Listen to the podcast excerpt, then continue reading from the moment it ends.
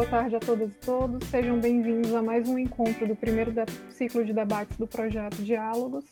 Nós somos um projeto de extensão da Universidade Federal do Ceará, em parceria com a Faculdade Católica de Fortaleza e o Centro de Estudos de Ciências Humanas e Aplicadas à Tecnologia da Informação e Cognição Artificial, que trata das implicações do avanço tecnológico computacional nas relações humanas. Informamos que o debate de hoje, assim como os demais, vai ser gravado e posteriormente disponibilizado no podcast do projeto. Hoje nós discutiremos o texto Fighting Fake News: A Role for Computational Social Science in the Fight Against Digital Misinformation, do Giovanni Luca Ciampaglia. A discussão vai ser guiada pelas exposições do professor Ralf Heck, que é professor do curso de graduação em Filosofia da Faculdade Católica de Fortaleza e na Universidade Estadual do Ceará, e é vice-coordenador do projeto Diálogos. Ele pesquisa nas áreas de lógica, filosofia da linguagem, filosofia da informação e filosofia da computação. E o segundo facilitador é o Elias Soares de Lima, que é técnico em informática e estudante de licenciatura em filosofia pela Universidade Federal do Ceará e bolsista do projeto de extensão universitária Diálogos. O debate vai ocorrer das 16h30 agora às 17h45 e vai ser mediado por mim, Samantha Mourão. Vão ocorrer dois momentos. O primeiro vai ser a disposição geral do conteúdo do texto, durante 40 minutos, que vai ser seguido por 20 minutos para perguntas e observações dos participantes pelo chat ou pelo microfone. Aqueles que desejarem podem se inscrever levantando a mão no Meet ou informando no chat.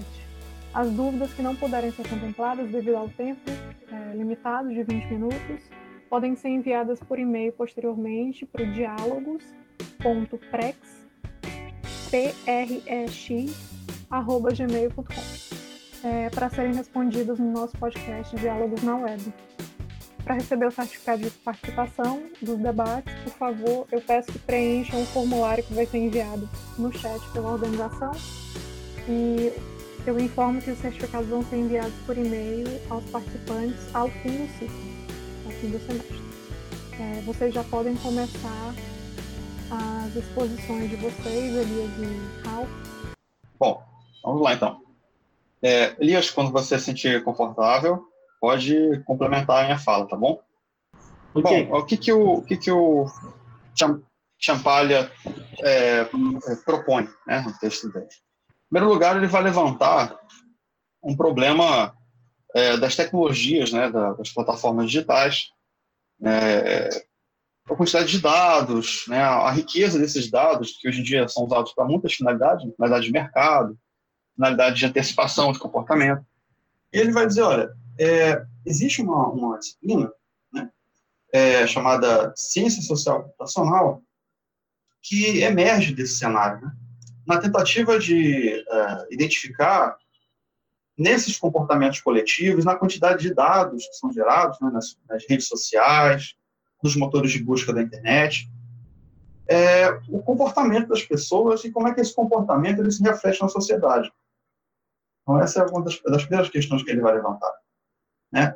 Dentro desse cenário, que é o objetivo desse artigo, é dar uma proposta, né, levantar o problema primeiro, depois tentar uma proposta para diminuir, preferencialmente eliminar, a desinformação, né? Rumores, notícias falsas, teorias da conspiração, propaganda enganosa, né? E, claro, fake news. São os principais problemas que as pessoas que participam desse universo encaram, né? Hoje em dia, isso é uma realidade, né? Não tem para onde fugir. As fake news atravessam a nossa sociedade, mudam o comportamento das pessoas. Não é um fenômeno que se restringe ao ambiente virtual, né? Ele vaza para fora do ambiente virtual, né? Ele se torna realidade, né, fora do ambiente virtual. Então, é um problema que realmente, vai dizer, né, é relevante para as ciências sociais, né? E, nesse sentido, qual é o perigo disso, né? Qual é o perigo dessa desinformação digital? Ele levanta, é a segmentação da sociedade, que ele vai chamar de balcanização. Né? Ele vai dizer, olha, esse tipo de comportamento, esse tipo de fenômeno de desinformação, ela intensifica uma série de preconceitos. Né? Em especial, né, da série de preconceitos que ele mostra para a gente, que ele apresenta para a gente, a homofilia é o preconceito mais forte, que é aquele desejo de estar próximo àqueles indivíduos que compartilham com você da mesma visão de mundo. É claro, existem outros, né? Por exemplo, o preconceito da confirmação, quer dizer, aquela informação que não satisfaz a sua visão de mundo, você sempre sustenta ela como uma possível mentira. Você sempre coloca ela como alguma coisa que não é confirmada, né? Que é possível que haja uma conspiração para que esse fenômeno, que esse fato narrado, seja real. Né? Por exemplo, prenderam uma pessoa famosa, que era conhecida por ser boa. Aí a pessoa vai e fala, para essa pessoa, né? Para essa pessoa que está olhando, ela vai tentar, de alguma maneira, minar, né, aquele fato. Certo? Então, sempre vai procurar. Esse é um tipo de preconceito que vai surgir, que vai se intensificar. Vai se intensificar com a desinformação. Tem vários outros, né? Ele vai fazer uma lista desses fenômenos. Certo? E esses preconceitos, eles surgem por causa do modo como a nossa interação com a internet acontece hoje em dia, né? Que é com os algoritmos que reforçam as experiências particulares, as experiências pessoais com a internet. Né? Por exemplo, os motores de busca do Google, e todos dentro do universo Google, né? YouTube, a busca da internet, as redes que o Google mantém, todas elas se adequam as coisas que você procura. Então, quanto mais elementos, quanto mais palavras-chave, escolhas, cliques que você faz, quanto mais interação você tem com essas ferramentas, mais as opções fornecidas são adequadas para a sua demanda, para a sua visão de mundo. Né? Isso restringe a sua percepção, né? Restringe o seu acesso e intensifica, portanto, inevitavelmente, esses preconceitos que ele vai citar. Isso vai gerar um fenômeno de bolha, a famosa bolha da internet, né? Essa bolha da internet é justamente isso. Por quê? Porque esse fenômeno de personalização da experiência, né? Personalização da busca, personalização da interação virtual, que acontece não só nos motores de busca da internet, mas também nas redes sociais, né? Aliás, em especial nas redes sociais, isso faz com que você cria uma barreira de acesso, né? Você só passa a ver aquilo que lhe agrada, né? Aquilo que você clica, aquilo que você olha, que você se detém. Aquilo que você não se detém, ele eventualmente vai sendo eliminado, né? Vai sendo eliminado do seu acesso. E, eventualmente, você esquece. Tá claro? Então, as pessoas, por exemplo, vamos citar um exemplo aqui fácil de ver, né? No Facebook. As pessoas que compartilham da mesma visão que você vê as postagens delas, pode ser também no Instagram, com muito mais frequência.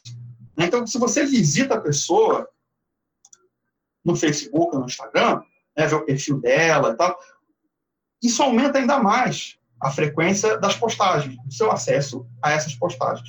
As pessoas que você não compartilha essa mesma visão ou não frequenta, né, os mesmos espaços virtuais, elas vão sendo colocadas para trás na sua fila de acesso. Né? Isso vai ficando cada vez mais restritivo, e aí você vai esquecendo essas pessoas. Né? Você esquece, eu tenho fulano no meu Facebook, eu tenho fulano no meu Instagram. Tá claro? Então você vai criando essa bolha. Né? À medida que você vai usando esse sistema, ele vai ficando mais adequado para a sua visão de mundo e vai colocando nas periferias do seu acesso pessoas com perspectivas diferentes. E isso vai intensificando ainda mais esse desejo que você tem, ou que nós temos, né, de estar com os nossos, né, de estar com aqueles que pensam como nós. E isso, que pode parecer uma coisa boa, né, prazerosa, é, na verdade, um grande problema. Por quê? Porque vivemos um mundo plural. Quando você faz isso, você, em nome sei lá, do seu bem-estar, né? Ah, eu quero estar só com as pessoas que pensam como eu. Você está se isolando do mundo. Você está caindo numa armadilha que vai se tornar um problema grave depois. Certo? Então, é nesse ponto que o Ciampaglia vai levantar o problema das fake news. Por quê? Porque quando você tem esse cenário, né, esse cenário de conforto, né, de interação virtual, você se torna muito mais vulnerável às notícias falsas. Muito mais vulnerável. Por quê? Eu vou explicar já já. Em primeiro lugar, esse é o problema do Ciampaglia, certo? E aí ele vai chamar a comunidade, né, os cientistas sociais que trabalham com computação, para executar essa tarefa de defesa contra as fake news, porque elas vão entrar com muito mais facilidade nessa bolha, né, e vão reverberar nessa bolha.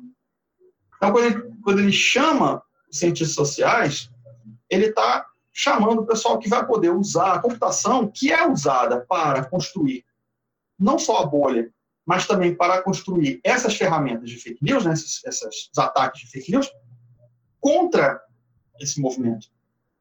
Certo? Então, defendendo aí um universo plural e um universo virtual, né, de interação virtual, comprometido com os fatos, né, comprometido com a realidade.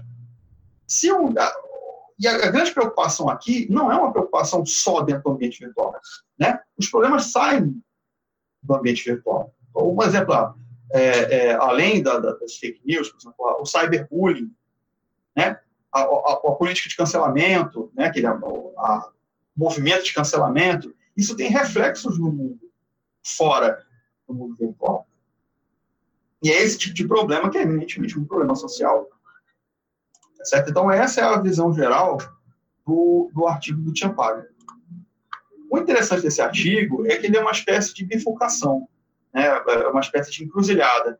Com ele e com a literatura que ele coloca lá, né, nas referências dele, dá para a gente ir para várias áreas diferentes. Né? Ele coloca muitas referências interessantes que a gente pode explorar. Eu peguei algumas delas para poder falar um pouco mais, né, para a gente poder entender melhor esse fenômeno. Em primeiro lugar, a ciência social, ela pode ser, nesse âmbito da sua relação com a computação, ela pode ser pensada de duas maneiras. A ciência social computacional, que é eminentemente o que é tratado no texto dele, né, que vai utilizar abordagens computacionais, métodos computacionais, né, para estudar os fenômenos sociais. Quer dizer, você vai construir modelos virtuais do comportamento da população e como é que esse comportamento se desenvolve, né, se desenrola. E a gente pode pensar em instâncias diferentes, no ambiente virtual, e como é que nesse ambiente virtual o comportamento sai do virtual, entra no físico, né, no offline, e retroalimenta o virtual. E aí, esses cientistas da computação, cientistas sociais da computação, eles vão criar esse cenário, então, usando métodos de computação para simular isso, certo? E você tem também a computação em ciência social, certo? Que vai utilizar computação para ajudar na análise da ciência social. Você tem essas duas instâncias. Uma que nasce do uso da computação e é feita uma leitura pelas ciências sociais, e outra que serve de ferramenta para as ciências sociais. Geralmente, a segunda abordagem, ela lida com análise estatística, né, de uma determinada população, de um determinado fenômeno social, e você vai usar a computação para facilitar essas inferências que você pode fazer com os resultados, né, com os resultados de coleta de dados, certo? Bom, a ideia, portanto, né, e agora a gente volta para as ciências sociais computacionais, é que a gente consiga criar um modelo virtual de indivíduos e coletivos, né? numa espécie de The Sims, não sei se vocês já ouviram esse jogo, né? Um bem famoso, de simulação de bonequinho. Então, a ideia é mais ou menos essa. Você vai simular indivíduos, você vai simular comunidades e você vai treinar a máquina, né, que está simulando esses indivíduos, essas comunidades, com os dados fornecidos por plataformas de coleta de dados, né? E aí, assim, inúmeras plataformas, né? Eu já citei o Facebook, o Google tem plataformas de coleta de dados e tratamento de dados que pode ser usado para alimentar esses sistemas. E aí são usados como dados, imagens, textos, comportamentos de pessoas, de modo que você consiga, a partir daí, simular, né, o comportamento desse grupo, ou desses grupos, né, dessas pessoas. E aí o Ciampaglia, ele identifica algumas dificuldades para fazer isso. Né? Ele fala assim, bom, a gente precisa fazer isso aí se a gente quer lutar contra as fake news, mas como é que a gente pode fazer isso? Aí ele vai dizer, olha, a primeira dificuldade é conseguir dados de qualidade. Né? O dados de qualidade é que se mantenham, né? Mantenham alimentando o sistema durante muito tempo. O que ele chama de dados de qualidade? Dados que não sejam, informações que não sejam parciais, quer dizer, fragmentadas. Né? Não é só comportamento de compra de um indivíduo, dos indivíduos, não é só palavra buscada na internet, mas é alguma coisa que envolva o comportamento do sujeito no mundo virtual ao longo do tempo. A segunda dificuldade é construir esses cenários virtuais. Aí vai falar, olha, para você fazer isso aí, você vai precisar de um laboratório muito poderoso, né, de muita gente treinada em duas áreas, né, na área de ciências sociais e na área de computação, ou então equipes multidisciplinares que executam essa tarefa. Né, para que você possa virtualizar, né, esses grupos, você consiga executar os testes, aí você precisa de computadores potentes, e você precisa também de um pessoal treinado, muito bem treinado, para você confirmar as hipóteses, né, desse comportamento social. Ele vai falar, olha, olhando para o mundo lá fora, a gente pode dizer que essas duas dificuldades, elas se resolvem. Mas isso é aparente. Vou falar. A primeira dificuldade se resolve pelo acesso que essas mídias sociais têm aos nossos dados. Quer dizer, se você consegue, de alguma forma, uma parceria com essas instituições, você pode coletar esses dados para você poder tratar esses dados, né, para poder treinar aí os bonequinhos, né, de simulação, as comunidades virtuais dentro do laboratório, para tentar reproduzir o comportamento real. E a segunda é que, a segunda dificuldade, né, é resolvida pelo fato de que já existe laboratório virtual, né, que são as nossas interações com os bots, né, com os bots que existem na internet, entre nós mesmos na internet, né, nas mídias sociais.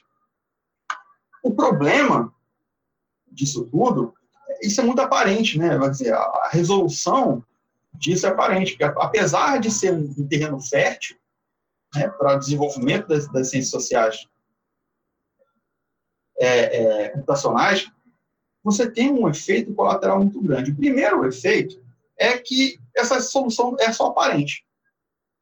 Num outro artigo, que saiu na revista Science, 2020, chamado Ciência Social Computacional, Obstáculos e Oportunidades, de um grupo de pesquisadores, eles vão dizer, olha, os problemas para se executar essa área, para se desenvolver essa área, são estruturais.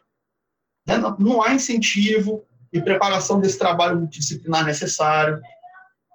O acesso às plataformas de dados é restrito, né? Você não tem todos os dados, as empresas que coletam esses dados, elas não fornecem aos pesquisadores todos esses dados. Né? Há poucas iniciativas públicas com essa finalidade, ou então iniciativas sem fins lucrativos, né, de laboratórios de computação social. Quer dizer, é muito escasso essa iniciativa. Eu, fazendo uma procura pela internet, descobri que a Microsoft ela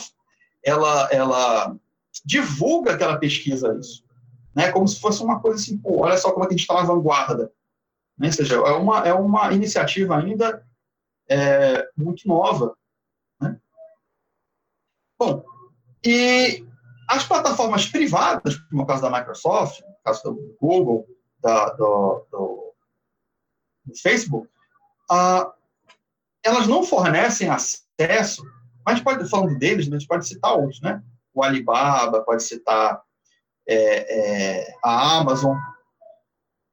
Essas plataformas privadas, elas não fornecem acesso a todos os dados que eles coletam. Essa é outra coisa importante. Eles vendem, geralmente eles vendem esses dados, né? Eles vendem a partir da demanda de mercado desses dados. Quer dizer, eu preciso saber, né, o comportamento de consumo de um determinado segmento da sociedade que utiliza aquela plataforma.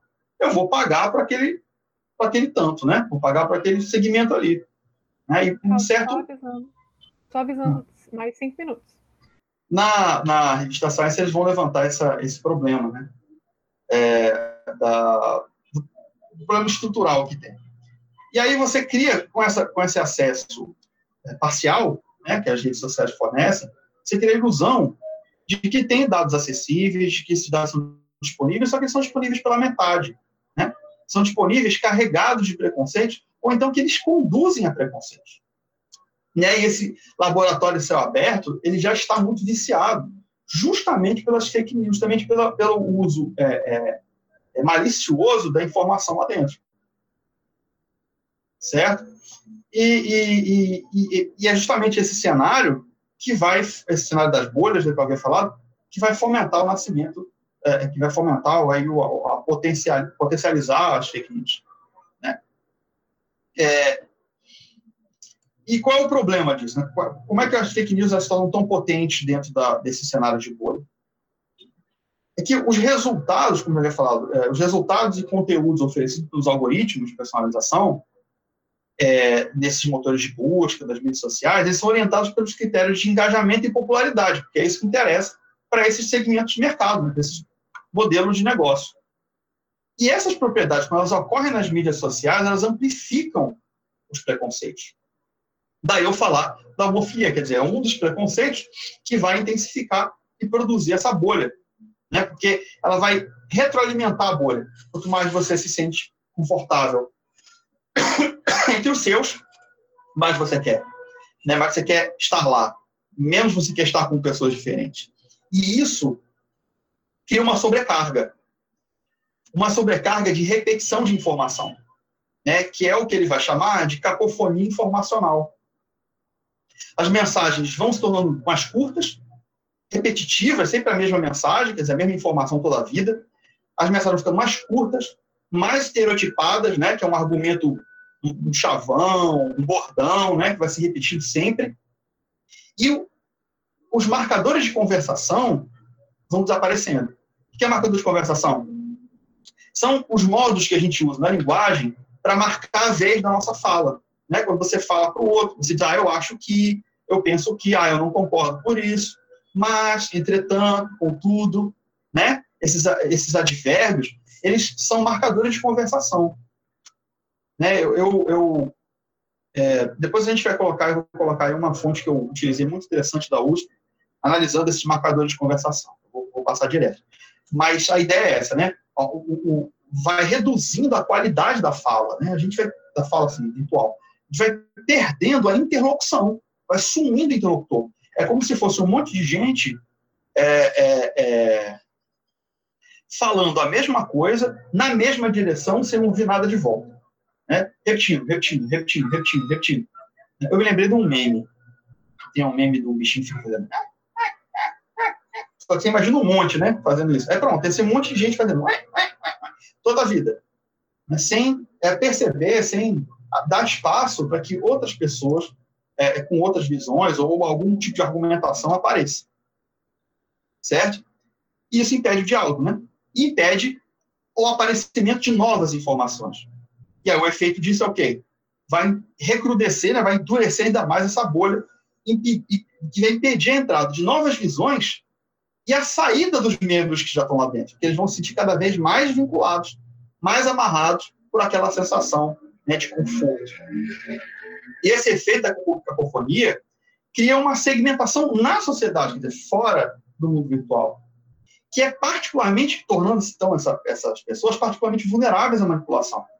Porque quando você introduz uma informação nova, consistente, com o padrão da bolha, quer dizer, estou botando uma informação nova agora, só que é totalmente consistente com o padrão da bolha. Né? Padrão de argumentos, de informações, e que se baseia no desconhecimento daquelas pessoas, das visões e práticas de outros grupos, e, além disso, você acrescenta aí que tem um risco iminente da bolha ser atacada, né? Você burla o senso crítico dessas pessoas e conduz todo mundo ao engajamento imediato. Quer dizer, todo mundo vai se engajar com essa informação. E não interessa se ela é verdadeira ou não. Né? Por quê? Porque as pessoas vão ser conduzidas emocionalmente a abraçar essa informação e defendê-la como parte da sua bolha. Né? E isso vai criar segmentação ainda maior. E aí, qual é o problema? Né?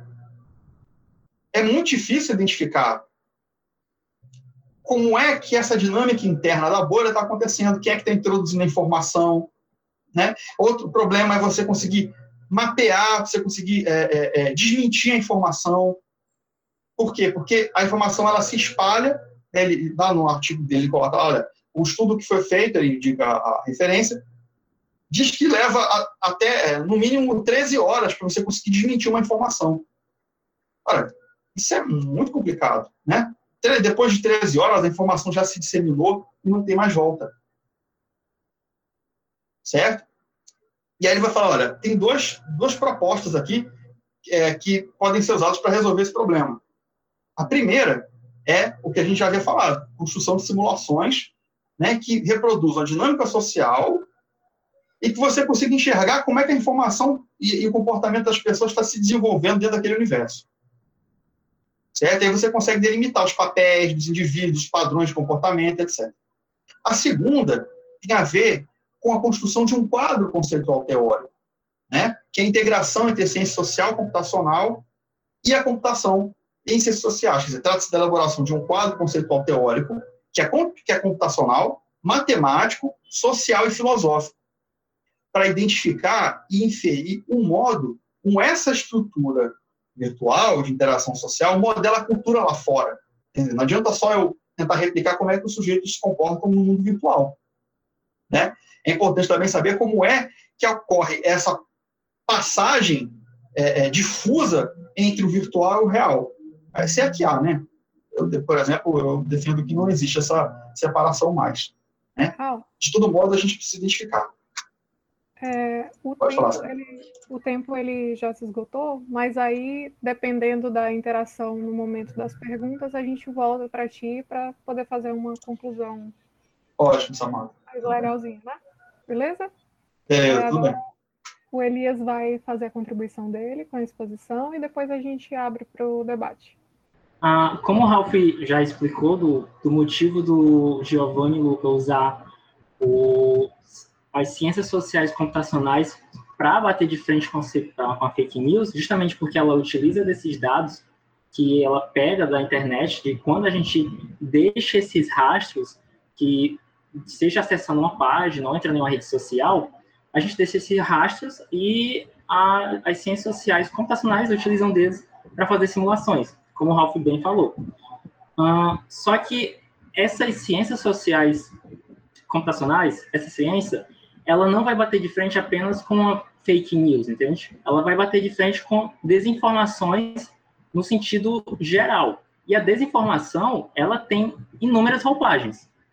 Por exemplo, o rumor é um tipo de desinformação. O rumor, ele circula na internet quase todos os dias, dependendo do tema, sempre temos variáveis, mas o rumor, ele é algo que pode ser verdadeiro, mas também pode ser falso, sabe? O rumor é aquilo que a gente não tem certeza até que seja confirmado. Um exemplo bem simples.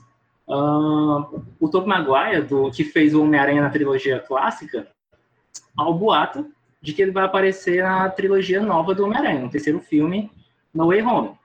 Eu espero que apareça, mas é só um rumor. A gente não tem comprovação até que os diretores falem de que essa informação é verdadeira. Mas, diferente do rumor, a gente tem o boato. O boato, ele é algo que vem na intenção de desinformar. Ele vem numa tentativa já maliciosa de tentar pegar o maior número de pessoas e passar uma informação que é falsa e tentar botar na cabeça dela de que é algo verdadeiro. Um exemplo. Circulou no ano de 2017, se não me engano, eu acho que vocês devem ter se deparado com essa notícia, com esse boato, de gatinhos, os gatos bonsais, que eram os gatos que eram colocados em garrafas e que eles eram criados desde pequeno e tal, e as pessoas iam adquirindo esse método, estavam fazendo isso e tal, e geralmente esse boato vinha por meio de uma imagem, de um texto explicando. Obviamente era uma notícia falsa, que as pessoas propagaram uma intenção óbvia de desinformar, mas o interessante da gente analisar é que os boatos, hora e outra, eles acabam voltando. Esse boato dos gatos, eles apareceram em 2017, 2018, mas tem registros dele de 2007 e de 99, quando a gente nem tinha a internet como ela é hoje, entende? Esse boato ele circulava por meio de trocas de e-mail. A gente também tem a teoria da conspiração, que eu acho que não exige tanta explicação, porque a gente já sabe bem que é algo uma distorção da realidade, como o movimento de antivacina, os antivax, a Terra plana, o QAnon e qualquer outra teoria que envolva que o Pentágono ou o Triângulo da Bermuda, esse tipo de coisa, estão escondendo, encobrindo alguma coisa. Tanto é que esse é o principal fato da teoria da conspiração. Ela tem a mesma base, de que uma pessoa ou um grupo de pessoas estão escondendo algo de alguém. Essa teoria da conspiração é tão chamativa para as pessoas que, se você jogar no YouTube sobre Terra plana, muito provavelmente você vai estar vendo um vídeo de Terra plana e do nada você vai passar por um vídeo de antivacinas. Uma conspiração leva a outra, sabe? Essas teorias da conspiração, elas estão, de uma certa forma, interligadas. A gente também tem as propagandas e, obviamente, a fake news. A propaganda é quando uma notícia ela é divulgada por alguma mídia, não no intuito de desinformar com uma mentira e tal, mas numa tentativa que falta informação para o leitor que está ali vendo compreender melhor o assunto. Exemplo, existia propaganda de cigarro, antigamente, que repassava uma ideia de que fumar era algo estiloso e tal, e que muitos atores de Hollywood faziam essas propagandas e o público queria comprar o cigarro, fumar, justamente para se encaixar em um determinado grupo. Isso já é uma predisposição da gente, de a gente sempre tentar fazer parte de grupos. Então, o indivíduo via essa propaganda, queria comprar porque achava que era estiloso e tal. Porém, ele não via o outro lado, de que o cigarro poderia causar mal à saúde, causar um câncer ou até mesmo um vício. Outro exemplo é do foguete da China, como circulou semana passada e esse final de semana, sabe, no domingo, de que o foguete da China iria cair a qualquer momento e passava a ideia de que era o foguete em si que iria cair. Mas só se a gente analisar bem e pesquisar um pouco mais a fundo, na verdade não é o foguete completo, sabe? Era parte, fragmentos do foguete que já tinham um determinado perímetro, que é onde ele tinha a possibilidade de cair, que no caso era no mar, mas as pessoas acabavam indo na ideia de que era o foguete que iria cair, e não os fragmentos, justamente porque a notícia insinuava isso. E do porquê que eu estou citando essas formas de desinformações? Porque, de uma certa forma, existem níveis de, vamos dizer, de que elas causam problema, o nível de dificuldade de cada uma, o nível de impacto que elas causam na sociedade. A notícia dos gatinhos em garrafas, gatos bonsais, que é horrível, elas não causam tanto dano a uma sociedade, ela não desestabiliza tanto quanto o movimento antivacina. a teoria da conspiração de que as vacinas causam autismo ou qualquer outra coisa de que a ciência já comprovou que é mentira. O que acontece? Esse movimento de antivacina, se ele é propagado diariamente, como ele é, as pessoas vão aderindo a esse movimento e vão acabando aderindo a ele, e mais pessoas vão se tornando antivacinas. Só para vocês terem uma ideia, em 2011, o sarampo nos Estados Unidos, ele tinha sido, não extinto, mas erradicado, porque existia menos de 100 casos no país, e por haver menos de 100 casos, no caso anual, menos de 100 casos no ano todo nos Estados Unidos, e por ter vacina e por ter tratamento, não é algo de se preocupar.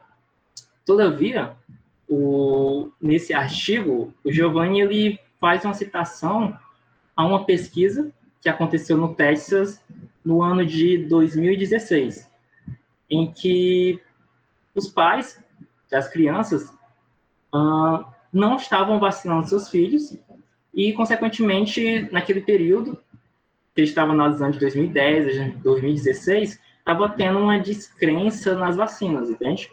As pessoas estavam começando a desacreditar, né, no funcionamento delas, justamente pelo crescimento do movimento anti-vax. E no ano de 2016, eles analisaram que 45 mil pessoas, no caso, 45 mil crianças do estado do Texas, não foram vacinadas. E esse número é crescente se comparado a 2010, e só vem aumentando até agora. Junto a isso, a esse ponto de 45 mil crianças não serem vacinadas e os pais disserem que é por motivos de conscientização, estava circulando na época um documentário a favor dos antivacinas, com a narrativa mais elaborada do porquê eles não deveriam vacinar os filhos, porque eles não deveriam se vacinar. Junto a isso, também, só para fazer a bola de neve aumentar ainda mais, estava hospedado um site na internet, o Texas. Todas essas informações que eu estou colocando tem no artigo como referência, vocês podem encontrar. Junto do documentário tinha um site que estava hospedado, que era Texas alguma coisa, eu não lembro o nome agora. Que esse site, ele informava as pessoas, aos pais, como não vacinar os seus filhos. Ele tinha uma lista de informações desde crianças em determinadas escolas que te obrigam a vacinar e tal, porque você pode burlar isso caso você tenha uma documentação e um pedido e tal, até pessoas da área da saúde. E caso você desejasse entrar em uma universidade que também pedisse que você fosse vacinado, mas necessariamente você não precisava, porque esse site te mostrava o caminho que você podia seguir para não ser vacinado. E o que acontece? Esse artigo, que é de 2016, essa pesquisa de 2016, e esse artigo que está sendo explicado agora, do Giovanni, que é de 2017, a pesquisa de 2016 já tinha em mente de que poderia acontecer um possível surto de sarampo. E o que foi que aconteceu em 2019 foi justamente isso. 2019 teve o pior surto de sarampo dos Estados Unidos desde a década de 90. Só para vocês perceberem o quão prejudicial é essas notícias dos antivax que vão se acumulando e vão se impregnando de diferentes partes da sociedade, até que deixe de ser uma, duas, três pessoas a serem várias e várias pessoas. E esses grupos vão apenas... quanto mais pessoas vão aderindo a eles. E isso é fácil de entender porque o ser humano tem uma tendência de querer participar de grupos. E se alguém está dizendo que a vacina é prejudicial e causa mal aos filhos, muitas pessoas estão dizendo isso, outras pessoas que não são tão informados assim e tal, mas têm um certo medo de vacinar o seu filho, porque, de certa forma, acreditam na narrativa. E, juntamente nesse ponto de ter esse surto, Junto com a pesquisa de 2016, saiu também uma pesquisa que estava informando que 64% dos americanos estavam confusos. Eles não sabiam como receber uma informação que era possivelmente falsa ou verdadeira, eles não conseguiam distinguir essa informação. Mas o que acontece aí? De uma certa forma, nós, seres humanos, a gente já tem uma predisposição a cair nesse tipo de assunto. Como o Ralf bem já falou sobre a homofilia, que é uma tendência sociocognitiva da gente de tentar buscar sempre coisas iguais a gente, sempre padrões que a gente já assimile.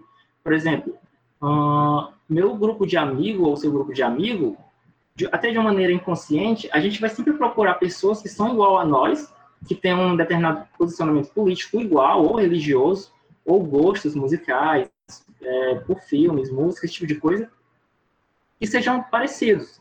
Ou então, até mesmo de uma maneira individual. Quando eu gosto de um gênero de música de, sei lá, rock, vou buscar, com bem mais intensidade, músicas desse gênero e bandas desse gênero do que de outro gênero, porque é esse gênero que mais se assemelha, entendeu? Ele tem mais uma disposição para ele.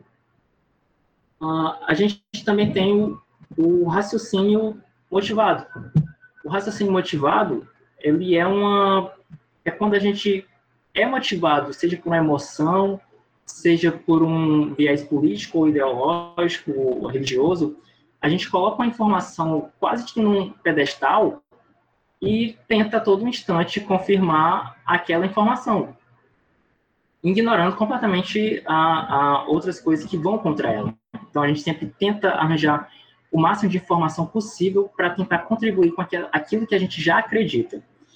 Isso gera um certo tipo de viés de confirmação nas pessoas.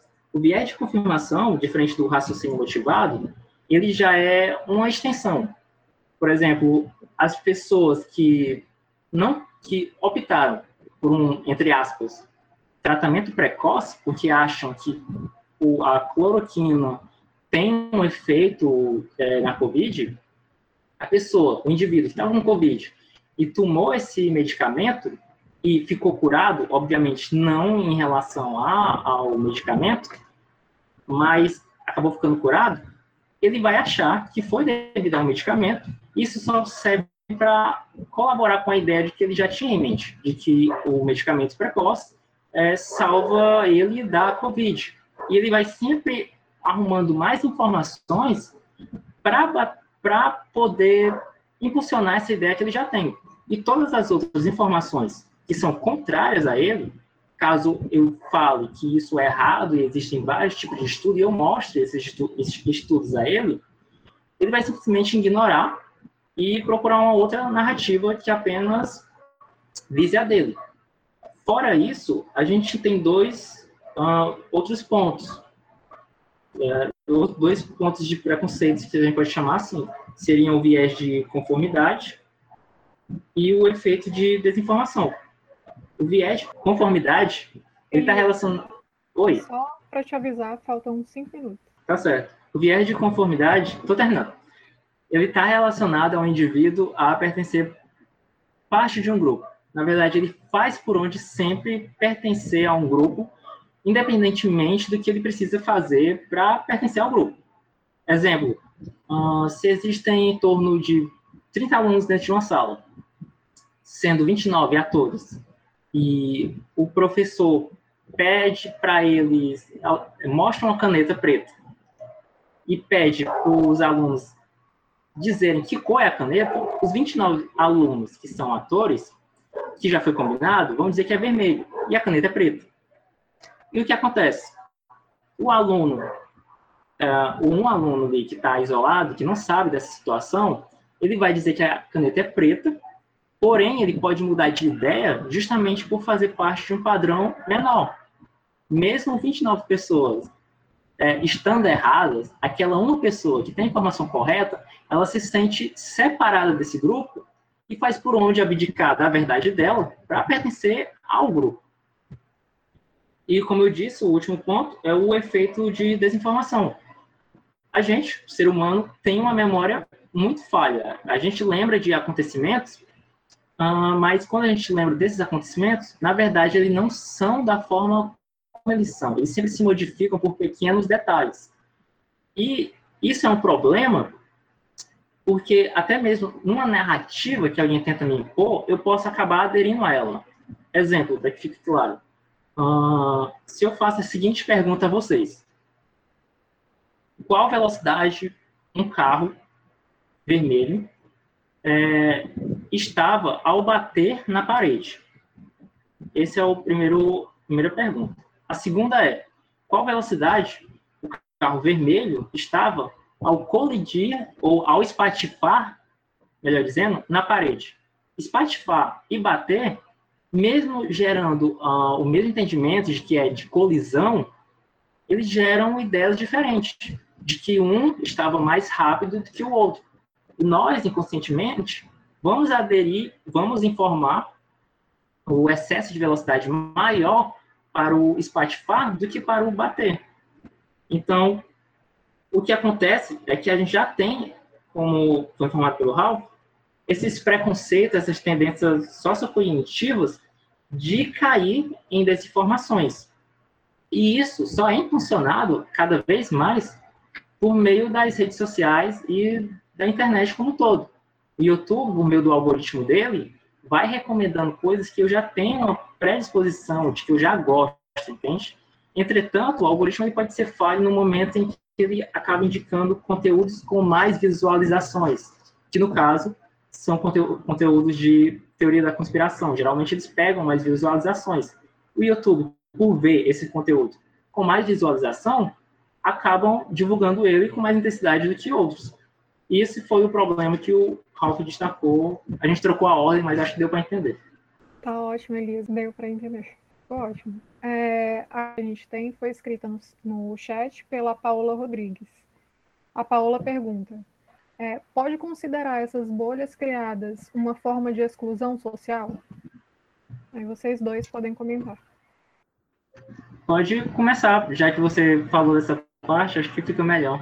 Aí depois eu posso complementar. Tá certo, tudo bem. Bom,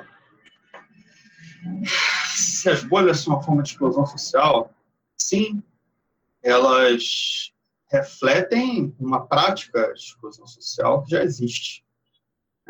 Nesse sentido do comportamento social, não há nada de novo no front. Né? O que há, de fato, é uma estratégia de intensificação dos comportamentos destrutivos ou segmentários da sociedade. Então, claro, sim, a bolha por si, ela já é essa exclusão social. Né? Por quê? Porque quem é que eu vou oferecer... favores, ou quem é que eu vou ajudar, quem é que eu vou me preocupar? Eles que são iguais a mim, né? São meus semelhantes, aqueles que eu olho e me vejo neles. Né? Então, se você reduz, inclusive, uma coisa que já discutimos muito, não a gente, né, mas de modo geral, por aí, né, que é a empatia. Você elimina a empatia porque você já não enxerga o outro como um outro indivíduo, porque você não compartilha do mesmo universo que você. Então, você vai, obviamente, intensificar a exclusão social, sim. O que eu ia só complementar é que, cada bolha é um universo completamente diferente, tão grande que a gente, às vezes, não tem nem dimensão dos limites disso. Se a gente entrar no YouTube e nos vídeos em alta, e entrar em algum canal que a gente... não assista, não tenha contato, a gente vê que esse canal tem milhões de inscritos, milhões de visualizações, e que os canais semelhantes acabam tendo os mesmos tantos de inscritos, vários inscritos. E a gente não faz parte desse universo, desse mundo. Não que isso interfira, obviamente, na nossa vida, no nosso cotidiano, mas, de uma certa forma, há sim uma exclusão que já existe na nossa vida, como o Ralf já disse, que no nosso próprio cotidiano a gente busca por coisas semelhantes. Então, é quase impossível a gente tentar buscar por coisas buscar por tudo, fazer parte de todos os grupos. Acho que o problema está em determinados pontos. Por exemplo, como eu falei, conteúdos da conspiração, teoria da conspiração, são mais tendência, porque eles são, de uma certa forma, mais chamativos devido à narrativa deles. Até algum tempo atrás, os canais de ciências não tinham tanta visualização assim, justamente porque eles ainda estavam um tanto reclusos, entende? Eles deveriam estar mais acessíveis, com a linguagem mais acessível, como vem sendo agora, e eu acho que esse é só o problema, de algumas partes se tornarem acessíveis. Tá ótimo, muito obrigada pelas respostas. A Paola também agradeceu pela resposta, Ralf e Elias. A segunda pergunta, na realidade, é um pedido da Francisca Galileia. Queria saber um pouco mais sobre as ciências sociais computacionais. Daí eu já junto com a terceira pergunta, para vocês responderem, que é do Lucas Paliano, que pergunta: qual ou quais as formas para superação desta situação? Os fact-checkings ajudam nisso? Eu vou pedir a palavra para começar primeiro, tá bom, Elias? Por favor. Tá, legal. Bom, o Lucas, fact-checks,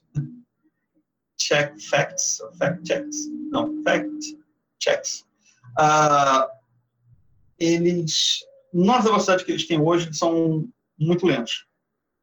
Tá? Como o Ciampaglia levantou no texto, leva em média 13 horas para que você consiga responder à disseminação de uma fake news. E isso é tempo demais, já disseminou pra caramba, já foi parar lá no zap do tio de alguém, né, da avó de alguém, e a pessoa está acreditando, então já era, já foi. Não adianta nem mostrar depois, dependendo do tipo de fake news que é mandado, não tem mais nem volta. Isso é mostrar a checagem dos fatos. E aí, agora entra a questão de como é que resolve isso e a questão que a professora Galileia levantou, né? De explicar mais o que é essa ciência social computacional. Bom, o Ciampaglia levanta duas maneiras, né? A primeira delas é você usar a computação para simular os ambientes, é como eu falei, mapear o comportamento virtual e fora do virtual, usando os modelos computacionais, e a partir daí você conseguir usar uma estratégia muito semelhante aos disseminadores de notícia falsa, que são os bots, né, que são programas autônomos que disseminam informação ou interagem, né, com os usuários, com os internautas, de uma determinada maneira, né, já pré-programada. E como é que a gente faria isso? Esses bots seriam uma espécie de anti-bots, né? Eles iriam tentar reduzir o impacto das notícias falsas, fortalecendo os canais de comunicação com notícias verdadeiras.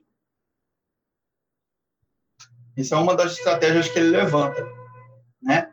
Você fortalece as notícias verdadeiras, cria notícias para desfazer preconceitos, né, e garantir pluralidade de opiniões. Então, essa é uma ferramenta que ele coloca que só é possível se você tiver uma ciência social computacional madura. Porque se as ciências sociais computacionais estiverem se debatendo porque não tem computador para trabalhar, né, não tem iniciativa de apoio no desenvolvimento dessas tecnologias, né, associadas, mas não adianta nada. Ficar só uma teoria. Né? E é por isso que eu peguei como referência um texto da Science de 2020, quer dizer, o pessoal de agora, né, assim, em menos de um ano, reclamando que é muito difícil porque não tem apoio. Né? O apoio que tem é privado e são empresas que trabalham com informação para lucrar, então eles não vão dar a informação para pesquisa. Né? Eles vão dar para pesquisa se for para, de algum modo, beneficiar, né, o modelo de negócio deles. Certo? E a segunda questão, né, é você criar uma... Isso aí é uma proposta, né, inspirada na Wikipedia, de você criar uma iniciativa da sociedade de alimentar os canais de comunicação com informações verdadeiras. Isso é uma questão de consciência ética, né, política, de você não disseminar notícia falsa, né, e não alimentar esse tipo de notícia dúbia, de rumor, né, de propaganda enganosa. Você agir ativamente no reforço da informação verdadeira, no combate às notícias falsas. Essas são as duas propostas que ele faz, né, e você pode adicionar mais uma, né, que é fortalecer o ambiente virtual contra as medidas, contra as iniciativas de mercado. Né? Porque as iniciativas de mercado, elas costumam trazer sempre algum efeito colateral, né, que pode ser explorado contra a própria sociedade. Então, essa é uma outra também alternativa importante, porque como você já vê que o Facebook investe em ciências sociais computacionais, a Microsoft investe em ciências sociais computacionais, quer dizer, existe aí, inegavelmente, um poder, né, um conhecimento valioso que a gente precisa ter acesso, a gente precisa desenvolver, para que a gente não fique à mercê apenas de interesses de mercado. Né? É isso. O que é ciência social computacional? Novamente, você utilizar os dados, né, que você tem, que você pode coletar, existem bancos de dados que você pode acessar, né, uma quantidade enorme de dados. Você vai treinar agentes virtuais, né, indivíduos formais lá do sistema virtual. Você vai formar um coletivo ou coletivos, né, e você vai replicar o comportamento da sociedade nesse ambiente virtual. Isso online e offline, né? O objetivo é você conseguir formalizar, você replicar, modelar o todo. E aí você consegue enxergar ali os próximos passos, né? Os próximos comportamentos. É uma simulação como qualquer outra. Como na neurociência, a gente simula cognição, né? Com modelagem computacional e tal. Você vai fazer isso só com a sociedade. É isso. A gente poderia ter evitado esse surto de 2019 nos Estados Unidos justamente com esse método. Se tivesse sido traçado um plano e tivesse divulgado com essa intensidade as informações verdadeiras, como o Rob falou, muito provavelmente isso não teria acontecido. Porque se a gente pegar desde o ano de 2010, é bem clara a crescente dessa desinformação em relação às vacinas, entende? Então, está desde muito cedo essas desinformações circulando e que poderia ter sido impedida se tivesse, ao menos, criado uma simulação que pudesse ter sido prever o que poderia ter acontecido. Porque a gente já tinha uma ideia do que poderia acontecer com essa crescente. Mas eu acho triste que essas coisas aconteçam e são tão evidentes, tipo, a gente pode fazer alguma coisa para parar, mas infelizmente sempre tem uma parede no meio. Obrigada novamente pela resposta. A gente tem mais uma participação no chat, que é da Francisca Galileia, comentando que nós estamos vivenciando, em certa medida, uma guerra entre robôs. E ela brincou dizendo que isso é muito Black Mirror. Uma outra contribuição é que ela falou que em todo esse processo, notícia e antinotícia, vocês acreditam que chegará um momento em que as forças se neutralizarão? Visualizam de alguma maneira esse fenômeno das fake news como algo que será superado, tendo em vista que ele é datado a partir do primeiro momento de contato com as redes? É uma pergunta para vocês dois. A gente ainda tem de 5 a 10 minutos. Sendo flexível. Dessa vez eu dou a palavra ao Elias, né? Elias, se quiser começar, a gente alterna. Assim, na minha opinião, a gente vai sempre ser colocado em bolhas, né? No momento em que a gente adentra em alguma rede, o que já é um padrão social nosso. Em relação às fake news, se esse fenômeno será superado, Eu não consigo, eu consigo imaginar o cenário de máquinas divulgando informações falsas e máquinas divulgando informações verdadeiras. Eu não consigo imaginar o futuro disso, entende? Se há uma colisão ao meio ou se as informações verdadeiras, de uma certa forma, iriam superar essa informação falsa ou se a informação falsa iria superar a informação verdadeira em questão de circulação.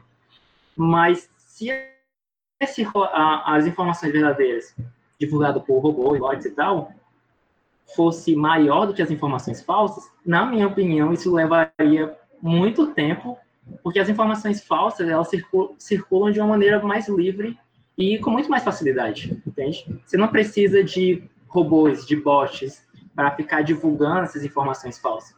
As pessoas divulgam inconscientemente, às vezes, notícias falsas. Elas não sabem. Como eu disse naquele dado, as pessoas se sentem confusas, sabe? 64% das pessoas estavam se sentindo confusas nos Estados Unidos e não sabiam a veracidade de uma informação, então elas apenas repassavam aquilo.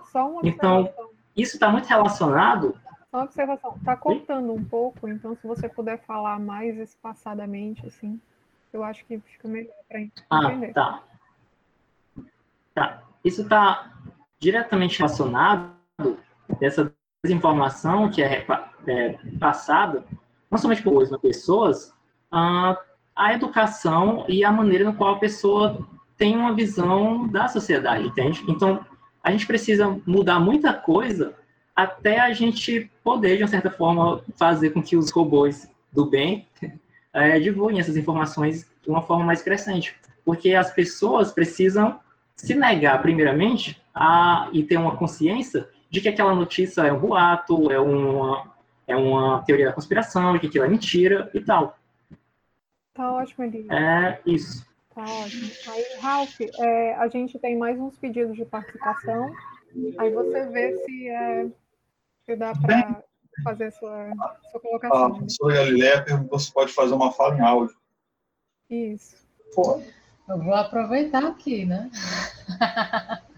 Estou me aproveitando porque, enfim, né? Eu acho que já que esse texto, né, que foi debatido hoje, ele traz algumas perspectivas de solução, né, de modo de trabalho, então eu vou